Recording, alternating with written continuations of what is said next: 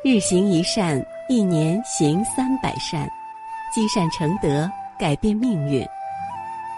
各位善友同修，早上好！在这美好的清晨，让鸟语花香叫醒我们的心灵，迎接这新的一天的到来。下面就让我们跟随云谷禅师，开启这美好的清晨。人生短短数十寒暑，在有限的岁月里，可以借旅游增长见闻，广结善缘，充实知识，扩大我们的生活领域。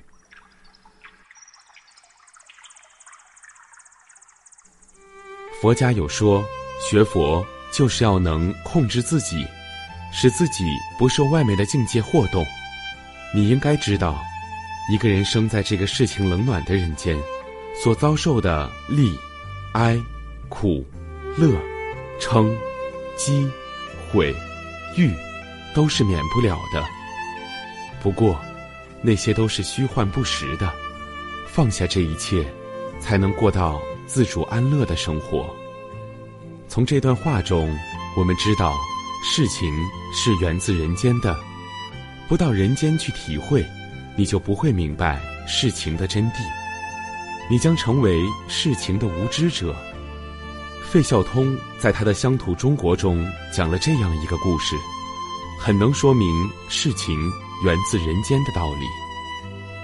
乡下人在城里人眼里是愚的，我们当然记得不少提倡乡村工作的朋友们，把愚和病困连结起来，去作为中国乡村的征候。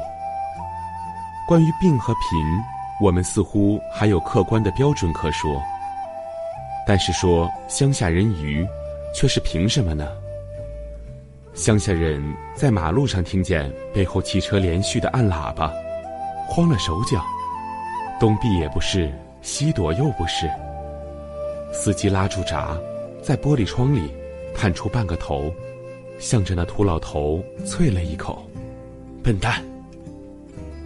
如果这是愚。真是冤枉的他们。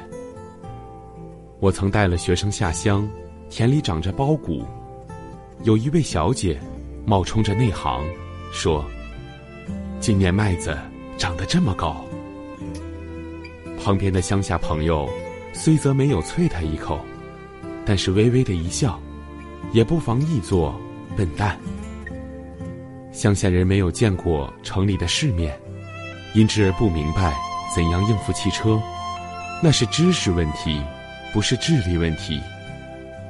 正等于城里人到了乡下，连狗都不会赶一般。如果我们不承认郊游的女士们一听见狗吠就变色是白痴，自然没有理由说乡下人不知道靠左边走或靠右边走等，时常会因政令而改变的方向，是因为他们愚不可及了。鱼在什么地方呢？费孝通讲的这个故事，说明要了解事情，只有到人间亲自体味。乡下人不知道躲避汽车，是由于他们不知道城市的事情；城市人不认识麦子和苞谷，是因为他们不知道农村的事情。一个人的愚，主要体现在他不懂人间事情。人在世间生活。要懂得运造生活的乐趣，要重视生活的品质，要让生活过得有意义、有价值。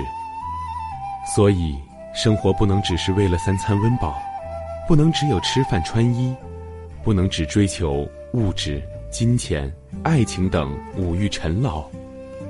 生活里应该要有般若、见识，要充实自己的气质、内涵。要找出自己的真心佛性，要让自己的生活过得多彩多姿。一个人要学习知识，不仅要到书本中寻找，还要和社会上的形形色色的人打交道，这样才能看透人间冷暖，明白人情世故。春秋时期，晏子被齐景公派去治理东阿，三年后。齐景公召他回来，狠狠责备了一番。我原以为你能力很强，才放心将东阿交给你治理，听人说你将东阿搞得一塌糊涂，我非重重处罚你不可。”燕子说：“请再给我三年时间，我会彻底改变方式来治理。到时候，如果还不行，我愿意被处死。”齐景公答应了晏子的请求。经过了一年时间，年末政绩考核时，齐景公一听晏子回京来述职，就马上亲自去迎接。了不起了不起，你果然没骗我，这一年的政绩真是好极了。燕子说：“以前我治理东阿，禁绝一切关税贿赂，天然的鱼盐之力都开放给平民，东阿的百姓。”没有一个挨饿受冻，却被您责罪。这一年来，我换个方式，关税贿赂一概接受，余言之力完全由权贵之家垄断，并且增加税收来侍候你身边的亲信大臣。东阿现在有一半的人民正在挨饿受冻，我反而得到嘉许，请允许我退休，将职位交给比我能干、有办法的人吧。齐景公一听，赶快向晏子谢罪。我知道自己的错了，请勉为其难，再帮我治理东阿吧。往后，我绝不会再听信谗言，干涉您的治理了。齐景公道听途说，就责骂晏子，正是他不懂事情的表现，因为他并没有深入民间去做调查，所以难免被身边人蒙蔽。这正体现了他的无知。一个城市繁荣与否，市集街道最能反映实况。当地的文化习俗、风土民情，也能从街上的活动一探究竟。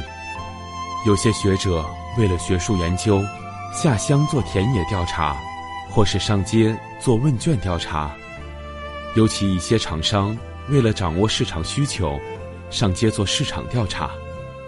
有的人没事儿上街闲逛，也能看出流行的趋势、物价的波动、市场的行情等，因而成为世间解。要想了解世界，就要到民间做调查。常言讲得好，没有调查就没有发言权。如果不做深入的调查，你就不会了解人情冷暖、真假善恶，就难免被他人蒙蔽。这是无知导致的悲哀。今天的早课暂时告一段落，欢迎大家积极转发分享平台上的好文章、善知识给更多的人。分享是一种美德，转发就是积德行善。那么，明天我们不见不散。